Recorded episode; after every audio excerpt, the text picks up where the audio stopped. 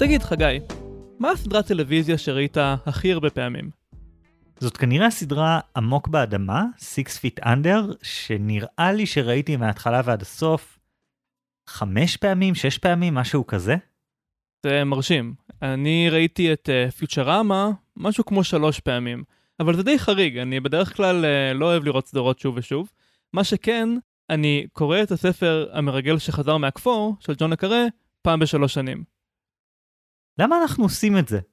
מה, מה הסיבה שאתה קורא לצורך העניין את uh, ג'ון לקארה פעם בכמה שנים?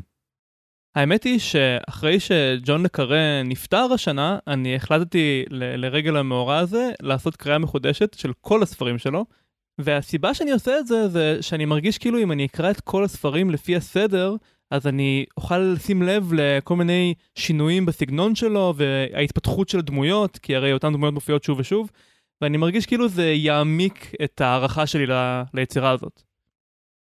אצלי זה יותר מתחושת נוסטלגיה הרבה פעמים, כלומר אני רוצה לחזור למשהו שהיה לי נורא משמעותי כשראיתי אותו, ואז אני רוצה לראות איך הוא השתנה ו- ואיך אני רואה אותו אחרת עכשיו, ולראות if it still holds up, אם זה עדיין עובד, אם זה עדיין סדרה טובה כמו שזה היה פעם, ואתה יודע, בהרבה דברים זה מתכון למפח נפש נוראי, אבל לא עם עמוק באדמה ספציפית ש- שממשיכה לעבוד, שהיא באמת סדרה ש- שיש בה המון המון המון רבדים, לפחות בשבילי.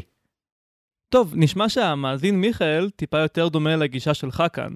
הוא שואל, יש לי שאלה, לאסור להשוות. ראיתי את כל הפרקים של הסדרה דוקטור האוס בין 3 ל-5 פעמים. הפעם האחרונה הייתה לפני כשנתיים. זה מרגיע אותי. אני מתלבט אם הגיע הזמן לצפות בו מחדש. מצד אחד, זה קצת יותר מוקדם ממה שהייתי עושה בדרך כלל, מצד שני, אולי נדמה שהתקופה מצדיקה את זה. במצב רגיל, הייתי מחכה לפחות עוד שנה, כי ככל שעובר יותר זמן, אני זוכר פחות מהפרקים, ואז נהנה יותר מהצפייה מחדש. אבל יש מצב רוח מסוים, או אווירה מסוימת, שבה אני הולך לראות את האוס מחדש. מצד אחד, נדמה לי שאני בשל מבחינת ההרגשה, אבל מצד שני, אני חושש שלא עבר מספיק זמן. וואו, אני ממש ממש מבין את זה. כלומר, אני חושב שהפעמים הראשונות שצפיתי מחדש בעמוק באדמה, היה בזה איזשהו משהו של סיימתי ומיד רציתי לראות מחדש. למה? כי עכשיו שאני יודע איך זה נגמר, אני, אני רוצה לראות איך כל הסדרה נראית אחרת לאור זה, וכאילו... ומאוחר יותר פשוט הייתה את התחושה של, וואו, ממש זה מתאים לעכשיו.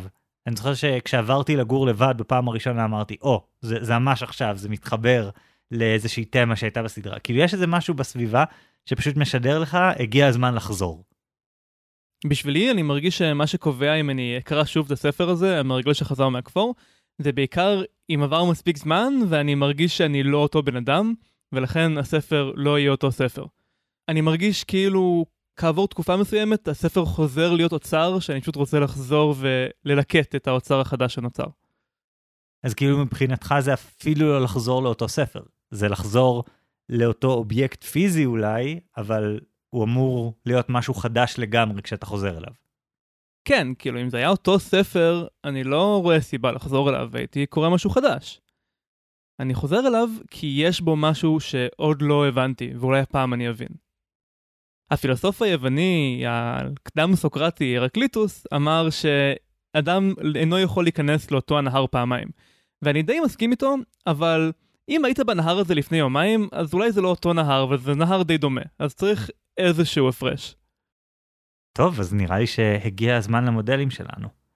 אני חושב שלצפות בסדרה שוב, זה כמו להקים מושבה על מאדים. מרגיש לי כאילו אתה משווה משהו ממש ממש קל למשהו ממש ממש קשה, אבל תכף תסביר. לדעתי, לחזור שוב לסדרה זה כמו התלמוד. כלומר, הגמרא, כלומר המקורות היהודיים העתיקים ידה ידה. כן, בדיוק.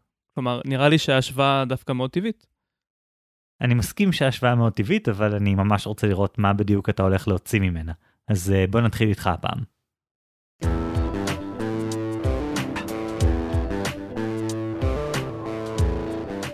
מיכאל, כפי שאתה ודאי יודע, לעבור על אותה יצירה שוב ושוב ושוב זו מסורת יהודית עתיקת שנים. אפשר אפילו לומר שהיהדות היא מועדון הקריאה הוותיק ביותר בעולם. מועדון קריאה של ספר אחד. יהודים אמורים לקרוא את התנ"ך מכריכה לכריכה כל שנה, פרשה אחת בשבוע. היהדות גם מוכיחה שהמעשה הזה של לעבור שוב ושוב על יצירה שאתה מכיר אותה כבר ממש לעומק, זה לא מוכרח להיות מעשה עצלני ופסיבי. להפך, בעצם כל התרבות והמסורת של העם היהודי יוצאת מתוך המעשה הזה.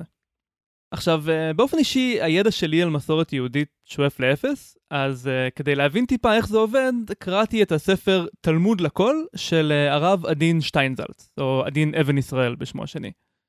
אה וואו, כלומר זה רב שנפטר בנראה לי אוגוסט או ספטמבר השנה, והוא באמת נתפס נראה לי כבן אדם שהכי הנגיש את התלמוד לאנשים.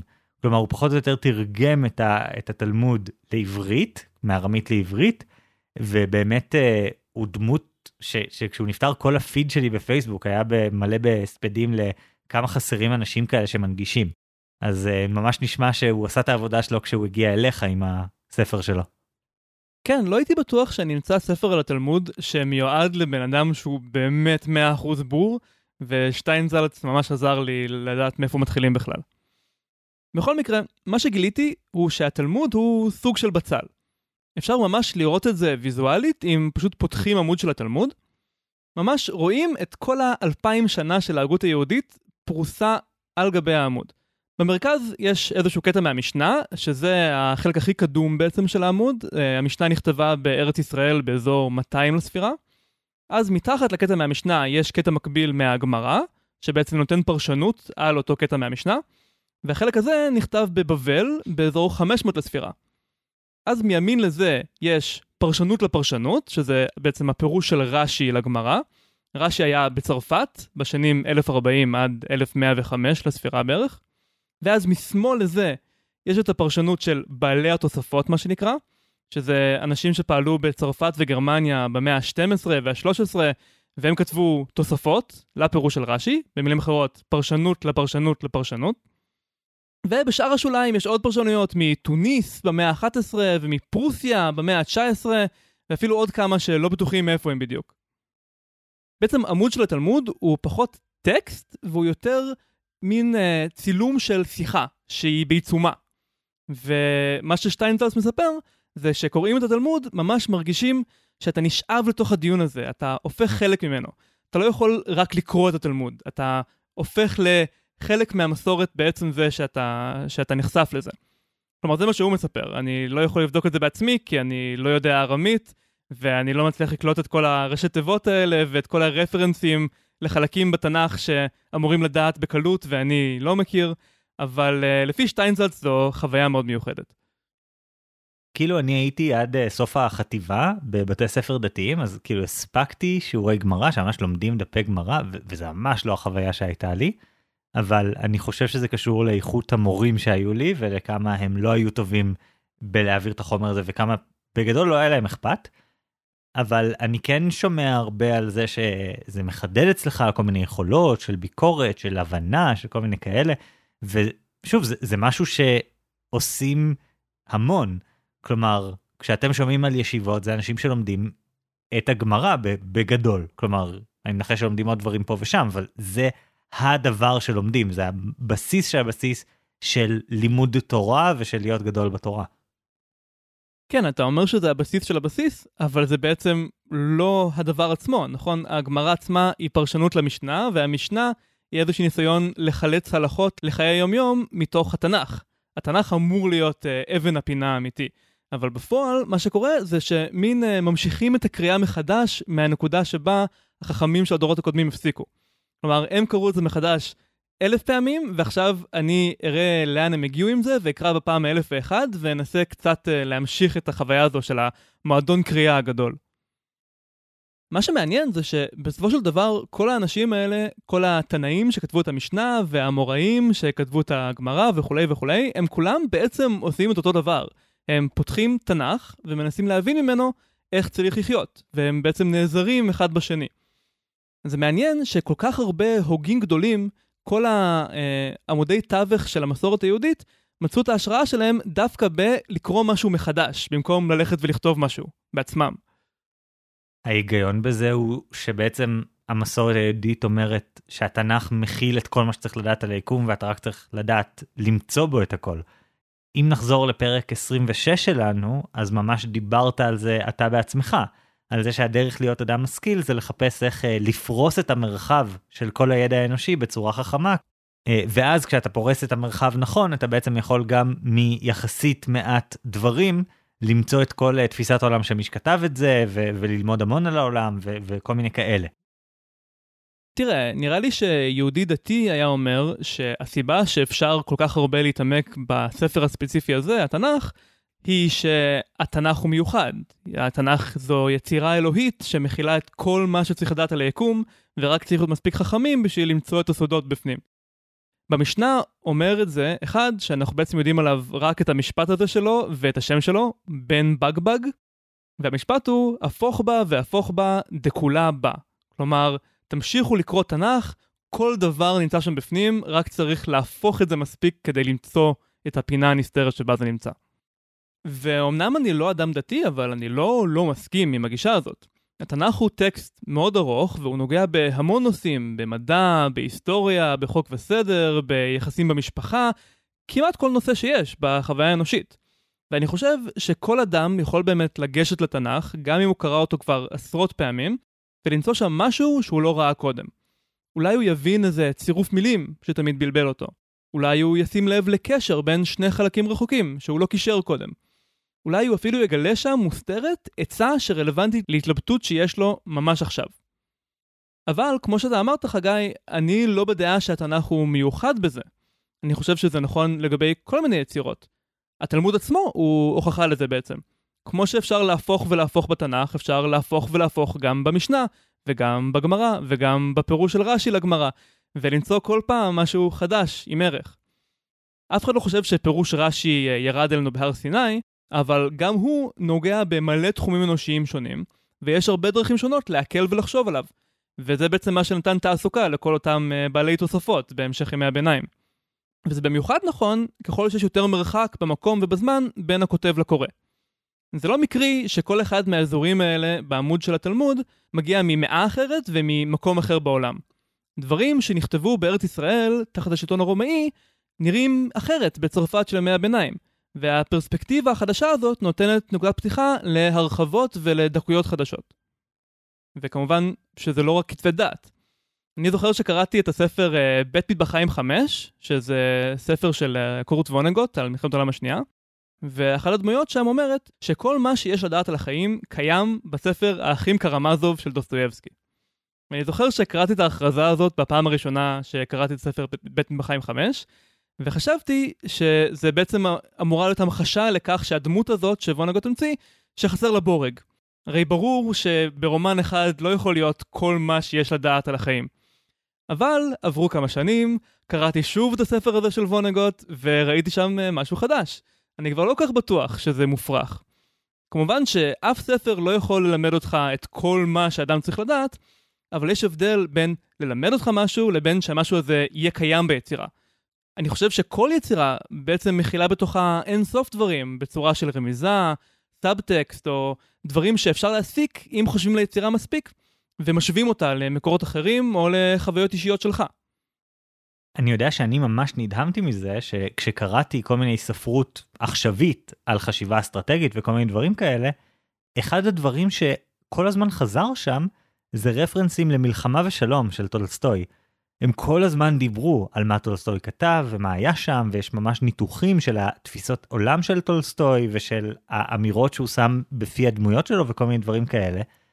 ובעצם הבנתי שזה ספר כל כך נרחב ומקיף שעוסק בכל כך הרבה דברים אנושיים, שבאמת אפשר למצוא בו המון המון דברים, ואני לגמרי מסוגל להבין בן אדם שאומר, כן, אם אני אצטרך אה, להיות תקוע לי בודד, אני אקח איתי את מלחמה ושלום, ואז אני אוכל למצוא בזה עוד דברים.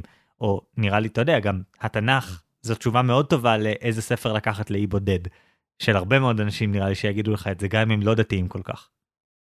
כן, וכך אני מרגיש גם עכשיו כשאני עושה את הפרויקט הזה של לקרוא מחדש את כל כתבי ג'ון לקארה.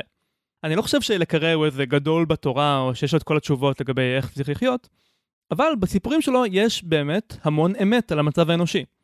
ספציפית הזכרתי את uh, המרגל שחזר מהכפור, אז uh, בלי ספוילרים, זה סיפור על uh, מישהו שיוצא למשימת ריגול מאוד מסוכנת, ועל הדרך הוא מתאהב באיזושהי בחורה, ואז יש איזושהי דרמה בסוף לגבי אם הוא אה, יעזור לבחורה או אה, יעשה את המשימה שלו. אני גורם לזה להישמע מאוד פשוט, תקראו את הספר, אני לא רוצה לספיילר. בכל מקרה, אני זוכר שקראתי את זה פעם ראשונה בגיל 14, וממש לא הבנתי למה הוא שוקל לוותר על המשימה בשביל הבחורה שהוא בקושי מכיר אותה. כלומר, בשבילי, בתור ילד בן 14, היה ברור לי שחייבים לבצע את המשימה. ועכשיו, כשקראתי את זה לפני כמה חודשים, כל החלק הזה של הסיפור, הסיפור אהבה, דיבר אליי הרבה יותר, ופתאום היה לי קשה להבין למה שמישהו יסכן את הבחורה בשביל משהו מטופש כמו המדינה שלו. מה שאני מנסה להגיד זה שיצירה היא אף פעם לא סטטית. היא מדברת אלינו ברמות שונות לפי מי שאנחנו ולפי העולם שאנחנו חיים בו. וזה נכון לא רק לגבי כתבי קודש או יצירות מופת, זה נכון בעצם לגבי כל יצירה במידה כזו או אחרת. כלומר, אתה אומר שזה כמו שכשאני חוזר לעמוק באדמה כל כמה שנים, אז בפעם הראשונה שראיתי את זה בגיל 19, התחברתי לאחת הדמויות שם שהיא בת 17, אה, 18 ברוב הסדרה, ואז כשראיתי את זה אחר כך התחברתי יותר דווקא לזה שהיה בן 30 אה, בתחילת הסדרה, ואם אני אראה את זה עוד כמה שנים, אני אתחבר דווקא לזה שהוא בן 40 וחווה את משבר גיל 40 שלו במהלך הסדרה, ועוד 30 אה, שנה אני אזדהה עם האימא שהיא בת 50 וידה ידה. כאילו זה, זה מה שאתה אומר, שכל פעם יהיה בזה יצירה אחרת ונקודת מבט לגמרי אחרת שאני אגיע איתה. כן, זאת דרך אחת להפיק משהו חדש מיצירה, וזה גם אה, מסתדר עם זה שמיכאל אומר שהוא רואה את האוס פעם במשהו כמו שלוש שנים. שזה גם בערך התדירות שבה אני קורא את המרגל שחזר מהכפור. אני מרגיש כאילו זה מספיק זמן כדי שיהיה לך פרספקטיבה קצת שונה, איזשהו מינימום מרחק. אבל זו לא הדרך היחידה לקבל פרספקטיבה חדשה. עוד דרך היא לגשת ליצירה אחרת. זה גם משהו שרואים הרבה בתלמוד, שפרשן אחד הוא מנסה להבין את הפשט, הוא מנסה להבין מה ההלכה, ופרשן אחר בא מפרספקטיבה של אה, להנגיד את הנקודה הזאת בגמרא, בנקודה הזאת בגמרא, ואז לנסות ליישב באיזושהי סתירה. אה, לפעמים יש שיטה כזאת של אה, להבין מה ההגות הכללית של אחד מהתנאים, ללקט את האמירות שלו מכל התלמוד ולנסות אה, להוציא מזה איזושהי מסקנה, וכל קריאה כזאת היא קריאה אחרת. בפעמים הקודמות שקראתי את הספר, אז התרכזתי בעלילה, או שהתרכזתי בדמויות, בסיפור אהבה, או שדווקא ניסיתי להתפקס על הפרוזה, ועל איך שג'ון אקרי יוצר רגש עם המילים שלו. והפעם אני בכוונה קראתי לפני המרגל שחזר מהכפור את כל הספרים שהוא כתב קודם, וניסיתי לחשוב על ההתפתחות שלו כאמן. וזה באמת הופך את זה לחוויה אחרת, והייתי יכול לעשות את זה מיד אחרי הקריאה הקודמת, וזה עדיין היה חוויה מאוד מחדשת ו- ומעשירה. השאלה היא אם זה מה שאתה מחפש ביצירות. כלומר, האם זה שאתה חוזר ליצירה, באמת המטרה שלך היא למצוא בהן משהו חדש, אולי להפך, אולי אתה מחפש את המשהו המוכר דווקא. אולי אתה רוצה משהו שהוא לגמרי אותו דבר כמו הפעם הקודמת, ושאתה לגמרי יודע כל מה שקורה בו ומכיר כל נישה בתוכו וכל פרט קטן, ופשוט ליהנות מזה שוב, לא להפוך בו שוב ושוב ולחפש בו את uh, כל העולם בגרגר של חול או משהו כזה. חגי, יצא לך פעם לחזור לסדרה שאהבת בתור ילד, או למשחק מחשב ששיחקת בתור ילד? ופתאום לגלות שזה לא גאוני ונפלא כמו שזכרת? המון פעמים, כלומר, רוב הפעמים שאני חוזר למשהו שהיה לי אליו קשר מאוד מאוד חזק בילדות, כאילו כשלפני 20 שנה משהו כזה, אז כן, אז זה ממש מתכון לאכזבה, ממש בקלות. כן, אבל היצירה לא השתנתה, נכון? מה שהשתנה זה אתה. ובעצם מה שרצית זה בכלל לא את היצירה. כשחזרת לאותה סדרה מהילדות, מה שרצית זה את אותה תחושה שהייתה לך כשראית את זה פעם ראשונה. אבל בגלל שאתה לא אותו אדם, לא יכול להיות שהיצירה ההיא תיתן לך את אותה תחושה שוב. וזה נכון אפילו לגבי הזיכרונות של עצמנו. כלומר, אין באמת דבר כזה להיזכר במובן של להיות שוב בדיוק באותו מקום, כלומר להרגיש שאתה שוב בדיוק באותו מקום שהיית ולעבור שוב את אותה חוויה. כל פעם שאנחנו נזכרים במשהו, אנחנו בעצם מאבדים אותו, ואנחנו במידה מסוימת נזכרים בפעמים הקודמות שנזכרנו באותו דבר. ולכן, כדי לקבל את אותה חוויה, אין טעם לפנות לאותה יצירה. ואם אתה כן פונה לאותה יצירה, אתה יכול לדעת שתקבל חוויה אחרת. אז uh, אני מציע שתעשה את זה בכוונה, שתהנה ממה שחדש. כלומר, זה, כל, זה יכולה להיות חוויה של לחזור למקום מוכר, שאתה מכיר כל פינה בו, אבל זה יותר כמו לחזור לחבר מוכר. כי זה משהו חי. אתה פוגש שוב מישהו שאתה יודע מה הוא חושב על החיים, מה האופי שלו, איך הוא יגיב לכל מיני דברים, אבל אתה מנהל איתו שיחה, כמו שאתה מנהל שיחה עם הזיכרונות שלך. ואני חושב שזה דווקא יכול להיות משהו מאוד מנחם. אז למשל, הייתה עכשיו שנה של קורונה, היא הייתה קשה לכולנו. אז זה יכול להיות מאוד נחמד לחזור לאיזושהי יצירה מוכרת, כמו חבר מוכר, וסוג של uh, לאבד את זה יחד איתו. Uh, מי אני עכשיו לעומת מי שהייתי לפני שנה. ספציפית במקרה של דוקטור האוס אל מול הקורונה, הקשר הוא מאוד ברור. זו לא תהיה אותה יצירה שזו הייתה לפני שכולנו חיינו ב pandemic. דוקטור האוס זה סיפור על רופא גאון שיכול להציל את כולם, ושום בעיה לא עומדת בפני הגאונות שלו. אז אולי זה משהו שיש לו חשיבות מיוחדת עכשיו בתקופה הזאת. או מנגד, אולי זה דווקא יכול להיות מעצבן, לראות את האיש הזה שלא הולך לפי החוקים ועושה מה שבא לו ומסכן את המטופלים שלו. אולי יש איזו משמעות אחרת עכשיו שאנחנו יודעים שמה שבאמת מנצח את הקורונה זה דווקא שיתוף פעולה ומשמעת. ואני חושב שלחזור ליצירה מוכרת יכולה להיות ממש קרקע פורה לעיבוד הזה, ומשם מגיעה הנחמה. לא מאיזושהי מחשבה שהיא לא באמת אפשרית, שאנחנו נחזור בדיוק לאיפה שהיינו פעם קודמת שראינו את זה. אני מבין את כל מה שאתה אומר, ואני אפילו מזדהה עם הרבה מזה, אבל אני מרגיש שאתה מפספס מוטיבציה מאוד גדולה בלחזור לסדרה. אני יודע שזה לא אותו דבר, ודברים משתנים, וכמו שאמרת בהתחלה, אדם לא יכול להיכנס לאותו נהר פעמיים, וכל זה. סבבה, קיבלתי, אני איתך שם.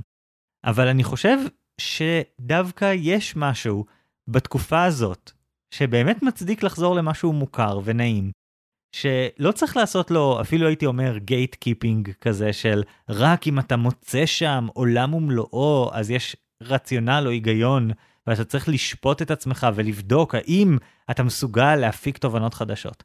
אני חושב שלגמרי לגיטימי לחזור, גם כשאין שום תובנה חדשה. פשוט כי זה הזמן לחזור, כי אתה צריך את זה או רוצה את זה, וזהו, ולא צריך יותר מדי להסתבך. ואני חושב שכל חוויית צפייה היא שונה וספציפית, ואם הם יבואו יותר מדי ביחד, אז זה פשוט תהיה חוויה של שעמום וריקנות. אז מה שהייתי שואל את עצמי, מיכאל, זה איך הצפייה הזאת תהיה שונה. האם היא תהיה שונה כי העולם השתנה ואני עכשיו רואה את הסדרה אחרת? האם האוס הוא חבר ישן שיש לי הרבה דברים חדשים לספר לו ולנסות להבין יחד איתו? האם אולי אני בא בגישה אחרת, כי ההרגלי צפייה שלי השתנו. אולי ראיתי יצירות אחרות של השחקן הזה, ופתאום זה מגניב לראות אה, איך הוא שונה ו- ודומה בתפקידים שונים. תמצא את הזווית, כי הזווית תהיה שם בכל מקרה, ואם לא תשים לב, אז אתה לא תדע אם זו זווית שמצדיקה צפייה מחדש או לא. או, כפי שאמרו חז"ל בתלמוד הבבלי, תודה אגב לאיתמר איתי לפודקאסט על הציטוט הזה, אינו דומה שונה פרקו 100 פעמים לשונה פרקו 101.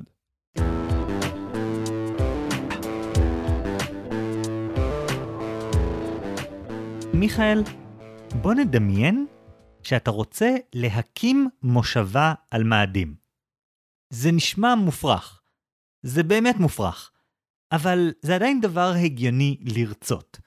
קודם כל, כי זה שם, אנחנו בני אדם, ובאופן כללי יש לנו את הרצון להיות שם, לשים שם דגל, כמו על האברסט או על הירח.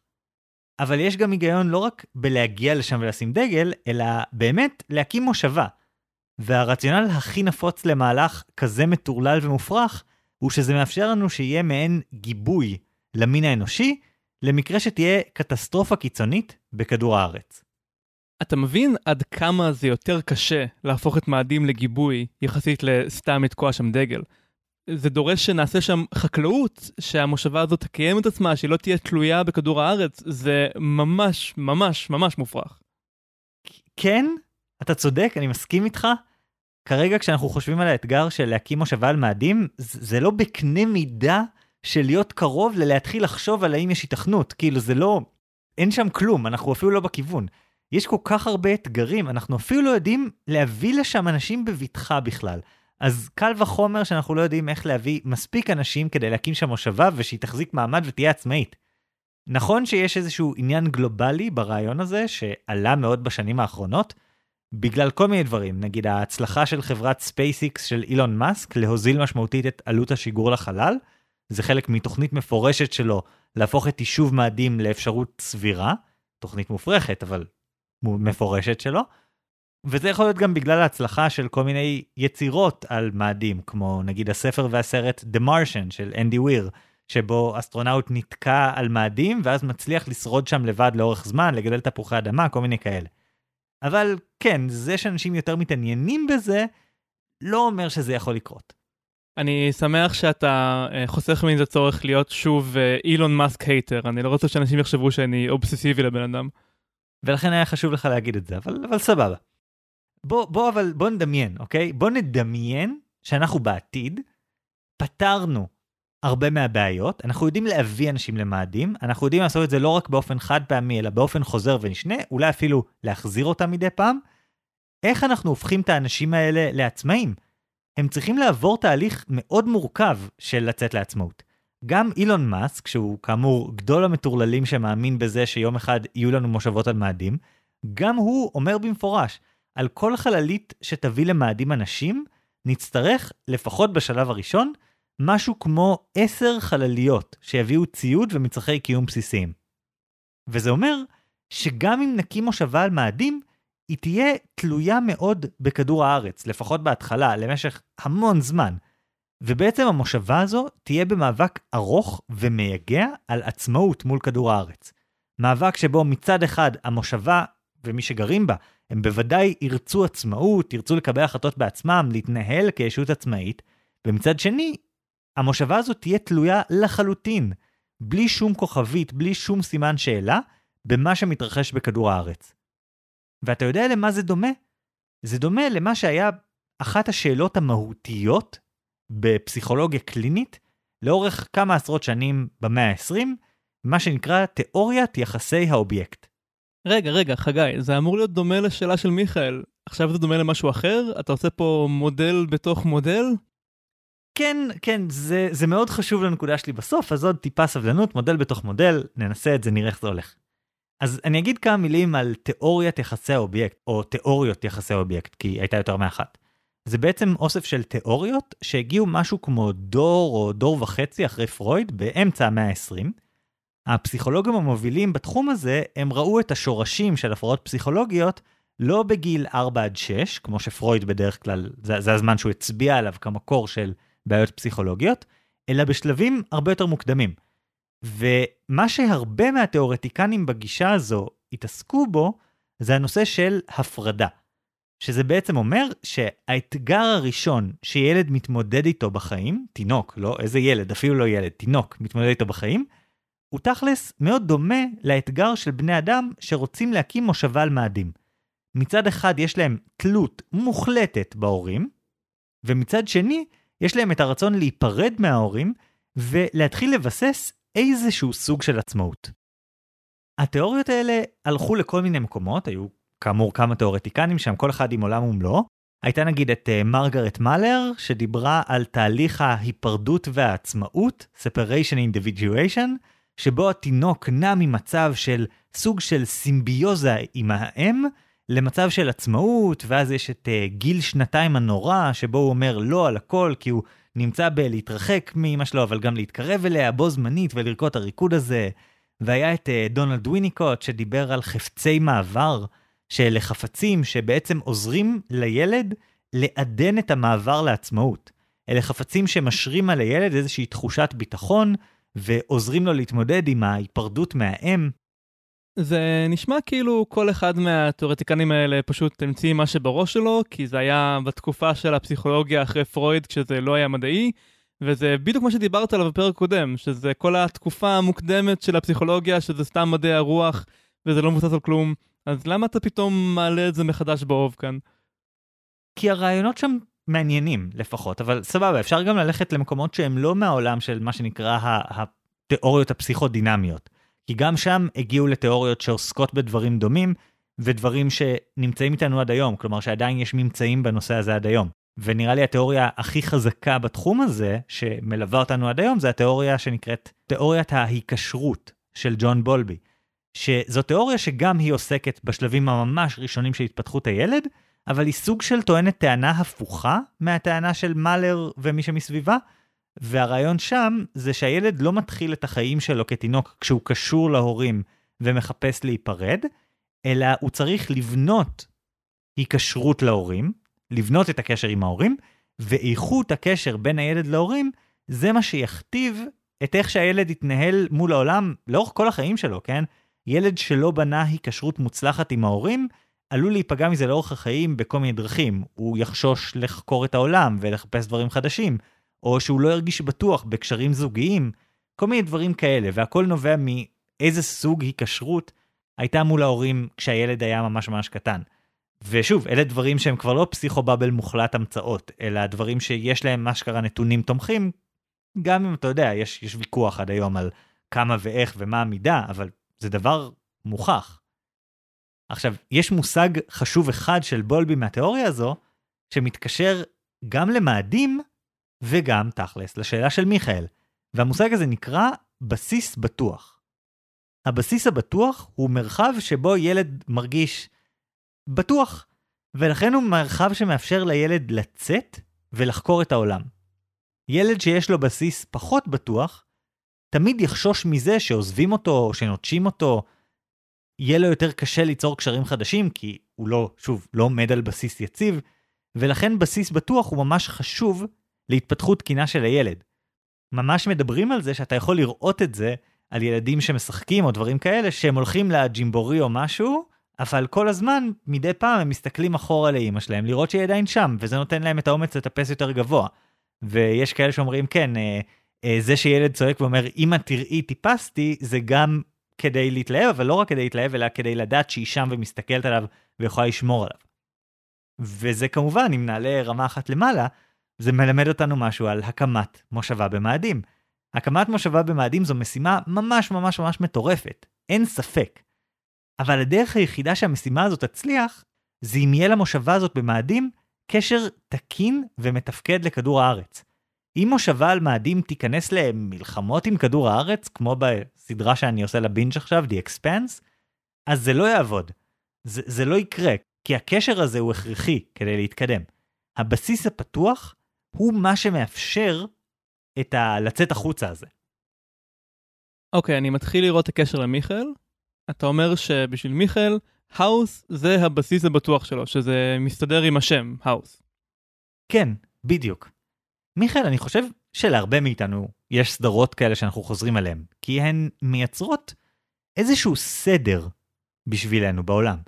הן אולי מנחמות, אולי הן עוזרות לנו להיזכר באיזושהי נקודת מבט אחרת על העולם, שיכולה לעזור לנו בחיי היומיום שלנו. דיברנו על זה בעצמנו, כל אחד מאיתנו, גם לי וגם לאורן, יש את המקומות האלה שאנחנו חוזרים אליהם.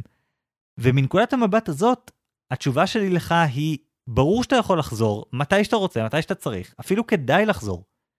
יש ערך בעצם החזרה הזאת, היא נותנת לנו משהו חשוב לחיים. כמו שמושבה במאדים צריכה את כדור הארץ, וכמו שילד צריך את הקשר עם ההורים, ככה אני חושב שכולנו צריכים איזשהו מקור כזה לנחמה, איזשהו אאוטלט כזה. מקום שמעגן אותנו בתפיסת עולם, שחשובה לנו או מועילה לנו, משהו מוכר שבו אנחנו שולטים מאוד ומאוד ברור לנו מה קורה ואיך. ואני מסתכל על השנה הזאת של הקורונה וחושב לעצמי, וואו, אם יש שנה שבה צריך את הבסיס הבטוח הזה, את המקום המוכר הזה, זאת בטוח השנה הזאת, אין, אין ספק בכלל. אתה אומר שיחזור כמה שהוא צריך, אבל אתה לא חושב שיש כאן איזושהי סכנה גם? כלומר, הילד מתבסס על בסיס הבטוח, כמו שאמרת, בשביל שהוא ירגיש בסדר ללכת ולטפס על עץ. אבל אה, מבוגר שיושב בבית ועושה בינג' להאוס, באותה מידה זה יכול להיות במקום לצאת ולעשות דברים בעולם האמיתי. זה מהר מאוד מידרדר מאיזושהי נחמה מדי פעם למשהו שמחליף את העשייה האמיתית בעולם. אפילו איזשהו סוג של התמכרות. טוב, אני, אני מסכים איתך, כן, באיזשהו מקום. כי מה המטרה של הבסיס הבטוח בשני המקרים, גם במאדים וגם עם הילדים? לעזור לנו לצאת לעצמאות, זה, זה העיקר. הבסיס הבטוח הוא לא שם כדי שנהיה בטוחים, הוא לא שם כדי רק לגונן עלינו, אלא הכל מתוך מחשבה על העצמאות. ולכן אני מסכים שלחזור לדברים מוכרים, אתה צריך, אתה צריך לשים לב למה קורה לך בתוך זה. אל תחזור לסדרה כשכל מה שהיא עושה זה לתת לך נחמה ריקה, נקרא לזה. כשזה סתם משהו שאתה מתרפק עליו. תחזור לסדרה הזאת כדי לקבל אנרגיה, לעשות דברים אחרים. כשאתה יודע שזה נותן לך את הכוחות לצאת החוצה. נניח עבורי, לחזור לסדרה כמו הבית הלבן, עוד סדרה שראיתי איזה שלוש או ארבע פעמים, זו חוויה מאוד טובה, כי זה מאוד מנוגד למרחב הפוליטי שבו אני, בעצם כולנו, נמצאים כל הזמן, לחדשות שיש בטלוויזיה. זה עולם פוליטי מאוד מסודר, שבו אולי לא הכל עובד, אבל יש איזשהו סדר, יש היגיון, יש אידיאולוגיה, וזה נחמד לראות מקום שבו דברים מסתדרים, ואפשר לקבל מזה השראה לאיך דברים יכולים להיות. השראה שהיא נורא חשובה כשהעולם האמיתי מלא בדברים שהם ממש לא כמו שהם יכולים להיות או אמורים להיות. אז כשאני צופה מחדש בבית הלבן, אני מקבל את הכוח, את, את האנרגיה, לצאת חזרה לעולם ולהגיד, הנה, אני, יש לי לאן לשאוף, יש משהו שאני רוצה לתקן אליו, יש לי את, ה, את התמונה הזאת להשוואה, את הדבר שאליו אני משווה, ונותן לי את הכוחות להגיד, הנה מה שאני רוצה לתקן ומה שאני רוצה לשנות. אבל הנה, זה מה שאני מנסה להגיד, שצברת מספיק, אה, נקרא לזה לכלוך, עבר עליך מספיק דברים בעולם האמיתי. היו לך חוויות, למשל, במערכת הפוליטית של ישראל 2021, אה, וזה הכברת דרך שצריך לעבור כדי שהחזרה לבית הלבן יהיה לה משמעות. תוכל להגיד, הנה, אני יכול להנגיד את החוויות האישיות שלי למה שאני רואה כאן בסדרה, ויש לזה משמעות ספציפית ושונה שלא הייתה לזה קודם. כלומר, הקריטריון כאן זה לא אה, האם אני יצאתי ועשיתי מספיק אה, הרפתקאות במאדים כדי שזה לא יהיה נורא מדי לחזור הביתה, אלא הקריטריון הוא האם הסדרה הזאת עכשיו תיתן לי משהו חדש לאור הנסיבות המשתנות. אבל זה העניין, אני לא מדבר על משהו חדש, אני מדבר על אותו הדבר. לפעמים אתה פשוט צריך את אותו הדלק, אתה צריך להיזכר באיזושהי תמונת עולם אידיאליסטית במקרה של הבית הלבן. או לראות מחדש את uh, עמוק באדמה, ולקבל איזושהי הסתכלות חדשה על מה זה חיים ומה זה מוות ודברים כאלה. או שאתה חוזר להאוס, ואתה נתקל שוב בכוחות של הסקה לוגית וחשיבה רציונלית בלשנות דברים במציאות ולעזור לאנשים. אני לא יודע מה מיכאל uh, מחפש שם, אבל זה, זה מה שאני ראיתי בהאוס.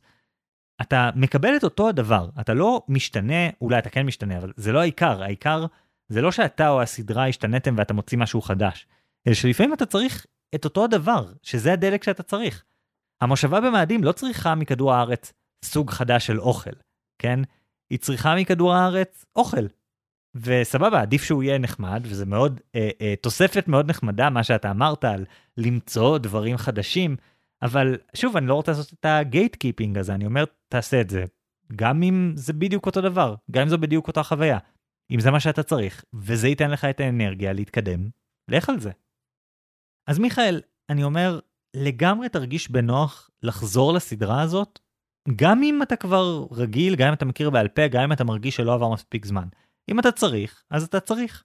הדבר היחיד שהייתי בודק ומוודא עם עצמי, זה להיזהר לא למצוא את עצמך במצב שאתה נכנס לזה רק בשביל הנחמה.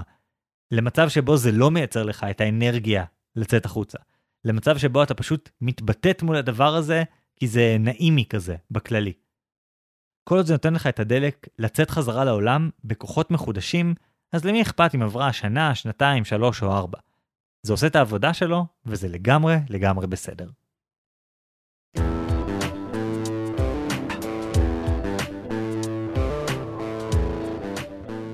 חגי, אני לגמרי מסכים איתך שיצירת אומנות אהובה יכולה להיות מין מקום בטוח כזה שאנחנו חוזרים אליו לעת מצוא ומקבלים ממנו כוח. אבל אני חושב שהאופן שבו זה קורה זה על ידי איזשהו דו-שיח, שבו אנחנו כל פעם ניגשים ליצירה מזווית חדשה, שבעצם היא מגיעה מתוך אותו מצוא, מתוך אותם קשיים שלנו, והיצירה חושפת את עצמה בפנינו באיזושהי דרך שמתאימה למי שאנחנו באותו זמן. אם זו באמת יצירה שראויה לחזרה הזאת. ואני חושב שהעצה שלך קצת מתעלמת מכל החוויה הזאת, והתלמוד מראה לנו עד כמה זו חוויה עוצמתית ויסודית בצריכה של כל סוג של אמנות לדעתי. אורן, אני מסכים איתך שהפרספקטיבה החדשה שאנחנו מקבלים מלחזור ליצירת אמנות שאנחנו כבר מכירים, היא חשובה, היא מועילה, היא אחד הדברים שהכי שווים מבחינתי כשאני חוזר ליצירה שאני כבר מכיר, לראות מה השתנה בה. אבל אני חושב שזה לא צריך להיות הקריטריון שלפיו אנחנו מחליטים האם לחזור. זה לא המטרה. המטרה היא לא למצוא בזה משהו חדש. זה ערך נחמד, זה בונוס טוב. אבל המטרה היא שזה ייתן לנו את האנרגיות ואת ההתלהבות ואת מה שצריך כדי להמשיך, כדי לעשות את הדברים שחשובים לנו בחיים. כדי להשקיע את הזמן בעבודה שלנו, במשפחה שלנו, בתחביבים שלנו, עם האקסטרה דלק ועם התפיסת עולם, עם התזכורת על התפיסת עולם הזאת שמדליקה אותנו, שחשובה לנו, שבאמצעותה אנחנו יכולים לצאת לעולם ולטרוף אותו ברעב מחודש. טוב, כמובן, אנחנו מעבירים את ההכרעה הסופית אליכם המאזינים. עוד יומיים אנחנו נעלה לפייסבוק סקר reactions, שבו תוכלו להכריע מי צדק לגבי הרגלי הצפייה של מיכאל. האם זה היה חגי והמאדים והתפתחות הילד? או שזה היה אורן, התלמוד ושטיינזלץ. חוץ מזה, כמו תמיד, אנחנו מזמינים אתכם לעשות לנו לייק בפייסבוק, לעקוב אחרינו באפליקציית הפודקאסטים האהובה עליכם, להשאיר לנו דירוגים ב iTunes. וכמובן לשלוח לנו שאלות, וקיבלנו מכם כמה שאלות שהן uh, יותר קטנות נקרא לזה, על נושאים יותר יומיומיים ופחות הרי גורל, זה מעולה, זה נותן לנו דלק מאוד מאוד טוב לפרקים הבאים, אתם תראו, אז תמשיכו, זה מעולה, וככה יהיו עוד פרקים. כן, עד אז, אני אורן ברנשטיין. אני חגי אלקיים שלם. ונתראה בפעם הבאה עם השוואות חדשות.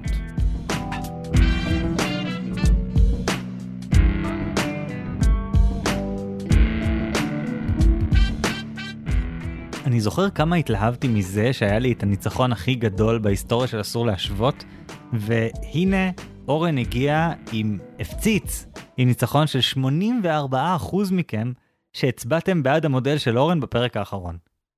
כן, אני לא יודע מה עשיתי נכון, ולא נראה לי שאני אצליח לשחזר, אבל תודה, תודה לכל המעריצים שלי.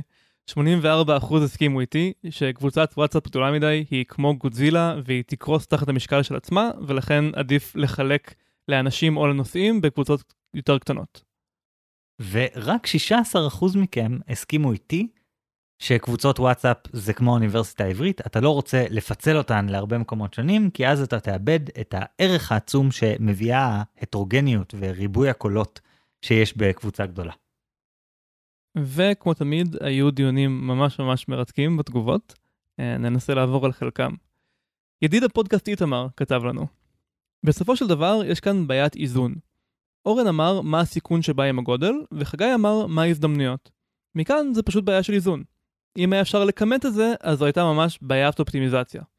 ספציפית, כיוון שמדובר בקבוצת וואטסאפ של קורס צבאי ארוך, אז ההזדמנויות שחגי מתאר פשוט לא רלוונטיות. אין כאן איזו הטרוגניות שמרוויחים כשכולם נמצאים, כי כולם אותו דבר. יש יתרונות אחרים, אבל חגי בכלל לא נגע ביתרון שרלוונטי למקרה הזה.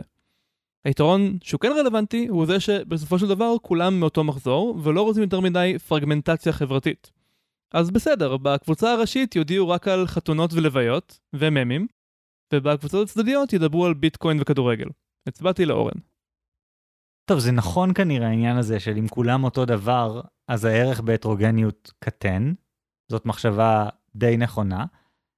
אני עדיין חושב שמה שיקרה במצב כזה זה שהקבוצה הראשית תמות. כלומר, הקבוצה שבה מדברים רק על חתונות ולוויות וממים, היא תמות. כאילו, מה, מה הסיכוי שהיא פשוט תמשיך להיות קבוצה מעניינת? האמת שזה בדיוק מה שקרה לי בקבוצה שלי יש עם כ-50 איש מהקורס הארוך שלי בצבא. לאט לאט הדיונים השתתקו כי לא רצינו להציק עם דברים שלא רלוונטיים ולא רצינו להתפצל. ועכשיו באמת יש בעיקר הזמנות לחתונות ותמונות של תינוקות. לוויות עוד לא ברוך השם.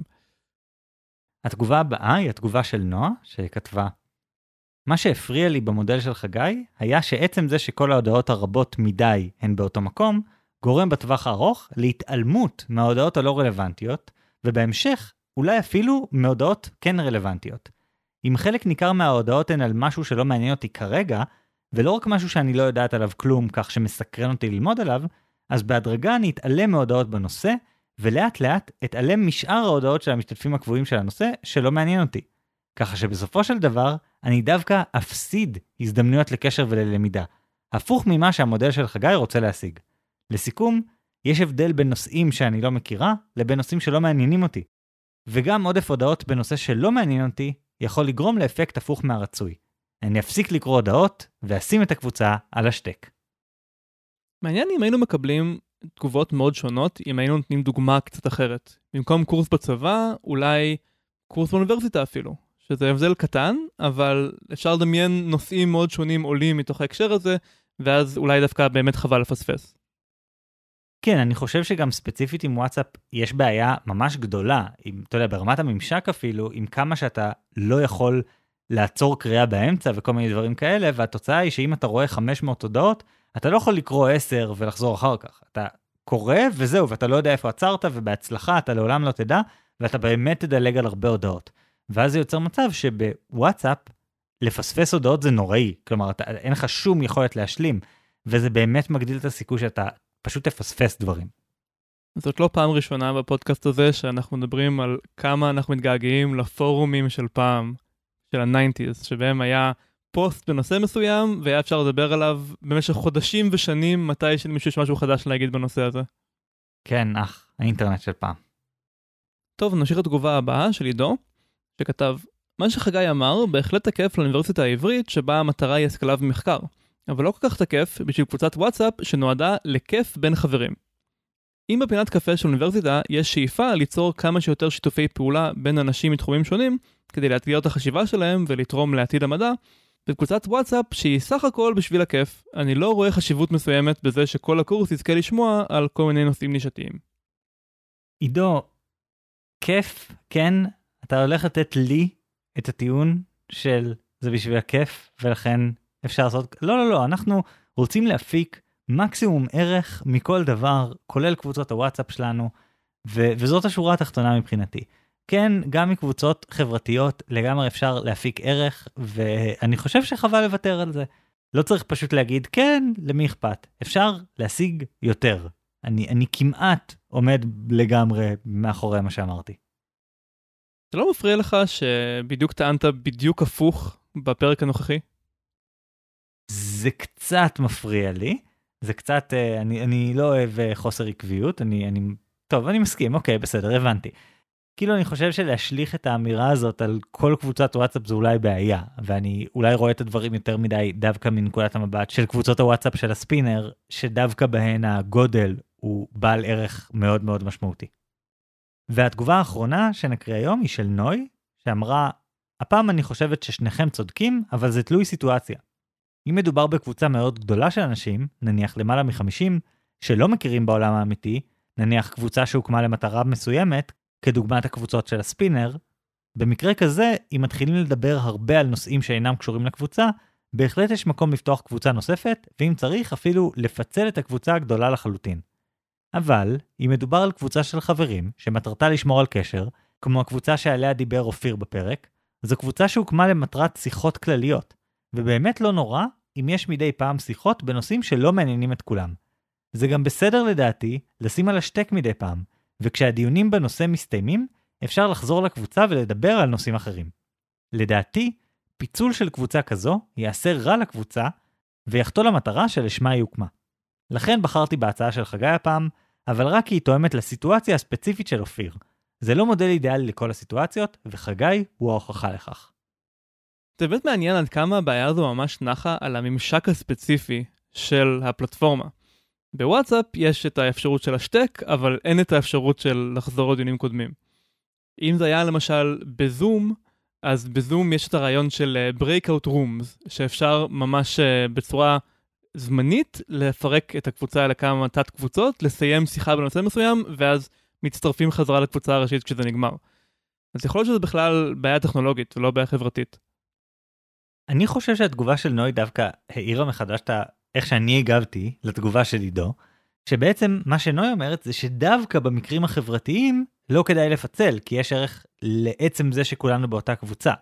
אבל דווקא במקרים שבהם אנחנו מנסים לנהל דיון יעיל, דווקא שם אנחנו כן רוצים לפצל כדי שהדיון יוכל להיות יעיל. כל עוד יש לנו איזשהו מקום שבו אנחנו כן מסוגלים uh, to touch base ולראות את האנשים האחרים.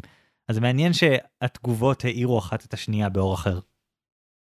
כן, בגלל זה אנחנו כל כך אוהבים כשיש את הדיונים הערים האלה בתגובות, כי זה גורם לנו לחשוב בצורות חדשות על uh, נושאים שכבר חשבנו עליהם לא מעט של הפרק עצמו, אז uh, כמו תמיד, המון המון תודה. טוב, אז בוא נעבור למה קראנו. אורן, נתחיל איתך. אז uh, כאמור, אני קראתי את uh, תלמוד לכל של uh, עדין אבן ישראל, עדין שטיינזלץ. האמת שהקשבתי לזה באנגלית, uh, The Essential Talmud באנגלית. וציפיתי שזה יהיה ספר שילמד אותי לקרוא את התלמוד, אבל עכשיו אני מבין שזה לא משימה שאפשר uh, לסגור בספר אחד. קודם כל, הרבה מזה זה לא בעברית בכלל, ואפילו אם הייתי דובר את השפה, התלמוד מניח כהנחת יסוד המון המון ידע, גם ידע לתנ"ך וגם ידע להיסטוריה של העם היהודי, ויש uh, סיבה שאנשים לומדים בתלמוד תורה במשך שנים על גבי שנים. אז את המטרה הזאת לא השגתי, אבל uh, אני כן חושב שזה ספר מאוד נחמד למי שמסתקרן, ורוצה להבין מה הולך ביצירה הסופר מורכבת הזאת, שאפילו לא ברור מאיפה להתחיל לקרוא את העמוד. אז uh, למדתי המון. זה כן קצת יבש, זה מהספרים האלה שלא מנסים לשכנע אותך שזה נושא חשוב, אלא הם מניחים שאתה ממש ממש רוצה לדעת הכל, אז ישר מתחילים לשפוך עליך מידע. אז מהבחינה הזאת זה היה קריאה קצת מאתגרת, זה נפתח בהיסטוריה של עם ישראל, ומי היו תנאים ומתי הם חיו, ומתי התנאים הפכו לאמוראים, וכל העניינים האלה. זה פחות מה שעניין אותי, יותר רציתי להבין את השיטות מחקר נקרא לזה, או את השיטות דיון שבנו את התלמוד. אבל זה כן הקשר חשוב. אז סך הכל אני יכול לתת לספר הזה המלצה מסויגת. אתה יודע מתי אני שמעתי לראשונה על שטיינזלץ? כשאני הייתי בחטיבה, ואמרו לנו לקנות גמרא לשיעור, לשיעורי גמרא, ובעצם אמרו לנו, תקנו ספציפית את זה, לא שטיינזלץ, זה כאילו האמירה שהייתה. עכשיו, לא הבנתי למה, וחלק מהעניין היה ששטיינזלץ זה סוג של תרגום לעברית, או ממש תרגום לעברית, אני לא זוכר בדיוק. אבל הגמרא שיצאה, שהוא הוציא בעצם, היא הרבה יותר נגישה. וכאילו ממש היה gatekeeping אמיתי. כלומר, ממש אמרו לנו, לא, אל תביאו את הגרסה הקלה, תלכו לגרסה הקשה המקורית, כי זה מה שאמורים ללמוד. וזה מפוצץ את השכל, כאילו לחשוב שיש משהו שיכול להיות נגיש, אבל דווקא ילמדו אותך את, את, את החלק הקשה, דווקא יתעקשו איתך ללכת את הדרך הארוכה יותר והקשה יותר. כן, יש איזה מתח כי התוכן של התלמוד הוא מאוד מעודד סקפטיות, מעודד דיונים, אה, מאפשר ערעור על סמכות, ואז מסביב לזה יש מין תרבות שהיא מאוד אה, מנוגדת לערכים האלה. נכון, זה ספר שהרי כמעט כל מה שקורה בו, חלק עצום מה שקורה בו, זה אנשים מתווכחים. כאילו זה, זה, זה הטקסט, הטקסט של הגמרא וגם של המשנה בעצם, זה אנשים מתווכחים. וכאילו לעשות מזה משהו דוגמטי, זה, זה מפתיע כמעט. אגב, יש שם פרק מאוד נחמד ב- בספר של שטיינזלץ על אה, סוגיות אה, מוזרות וחסרי קשר למציאות בתלמוד. הוא מספר שחז"ל לא התביישו לדבר על דברים שמנותקים לחלוטין מהחוויה האנושית, ולפעמים כעבור אלפי שנים זה הפך לרלוונטי.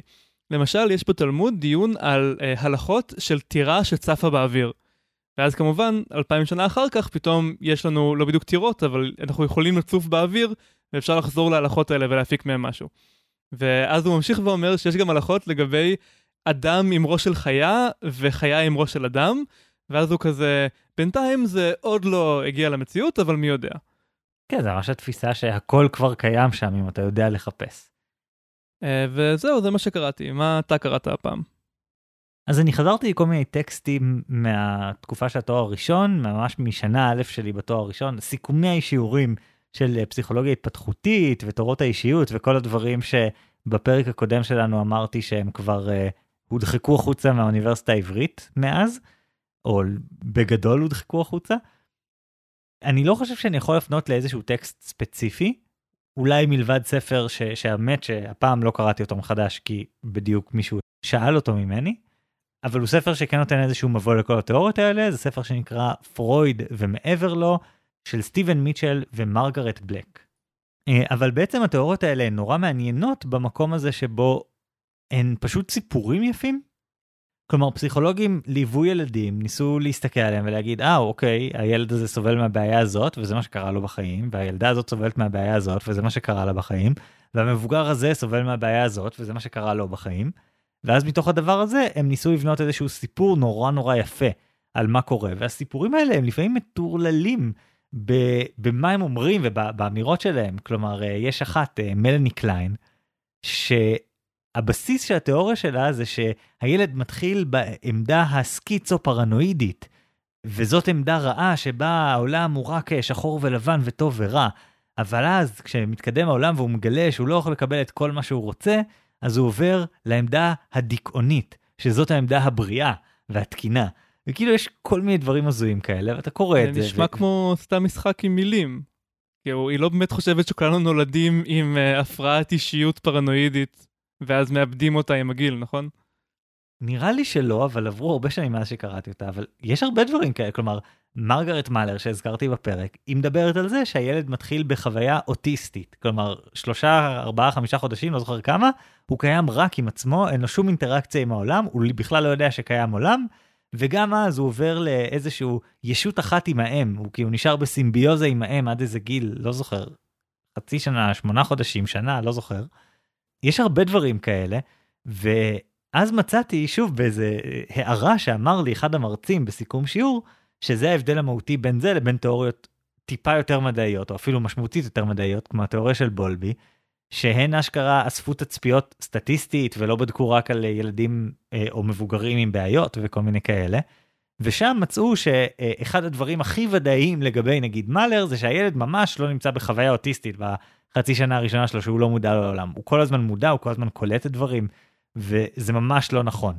אז סתם, זה ממש מרתק של התיאוריות שמצד אחד הן מגדירות את תחילת החיים בתור אותו אתגר, להתקרב או להתרחק, ומצד שני הן עושות את זה בדרכים כל כך שונות ועם רמה כל כך שונה של צניעות, או במקרה של כל התיאוריות הפסיכודינמיות, חוסר צניעות ממש ממש גדול לגבי מה אנחנו באמת יודעים על העולם. תגיד, זה לא ממש קשור לנושא, אבל uh, מה שלום uh, משבר הרפליקציה בפסיכולוגיה? יש תחושה שאנחנו מבינים את uh, נפש האדם, או שאיבדנו הכל במשבר הזה, שבו גילו שמלא מחקרים הם uh, לא משתחזרים? משבר הרפליקציה לא נוגע לנפש האדם, כאילו זה ממש לא מחקרים בתחום הזה, הוא נוגע לתהליכים קוגניטיביים שעוברים על אנשים שאף אחד לא רואה בהם אה, נפש האדם באיזשהו מקום. תשאל סטודנט לפסיכולוגיה שנה א', הוא יגיד לך, אוף, למה אני לא לומד מספיק על נפש האדם, והוא לומד מלא פסיכולוגיה קוגניטיבית וחברתית. נראה לי שהם מנסים להתמודד עם המשבר, יש כל מיני שינויים באופן שבו מגישים מאמרים, אתה חייב לשתף את הדאטה שלך, יש יותר ויותר מקרים שבהם אתה רושם את המחקרים שלך לפני שאתה מגיש אותם לפרסום, כלומר אתה לפני שאספת את הנתונים, אתה אומר מה אתה הולך לאסוף ואיך אתה הולך לאסוף את זה, ואם הניסוי שלך הוא ניסוי שבו אתה בודק מלא מלא השערות במקביל, אז לא יחליקו לך את זה אם לא תרשום אותו מראש. יש כל מיני שיפורים, אבל גם אני אומר משהו שנראה לי אמרתי כבר בפודקאסט בעבר, המשבר הזה עושים ממנו הרבה יותר דרמה ממה שהוא באמת. כי הרבה פעמים מגלים שהשחזור נעשה לא נכון, או שאפשר למצוא הסברים מאוד ברורים למתי אפקטים כן עובדים ומתי הם לא עובדים, או לפעמים סבבה שמחקר אחד לא משתחזר, אבל הגוף המחקרי העצום שהוא חלק ממנו דווקא עובד סבבה. אז אתה יודע. הבנתי. אה, ומה עם מאדים? יש לך משהו משם? אז אני אחזיר למישהו שאתה הפנית אליו לדעתי לפני שני פרקים, לטים אורבן מהבלוג wait but why. הוא כתב פוסט ארוך על איך ולמה כדאי ליישב את מאדים. מבוסס על הרבה רעיונות עם אילון מאסק.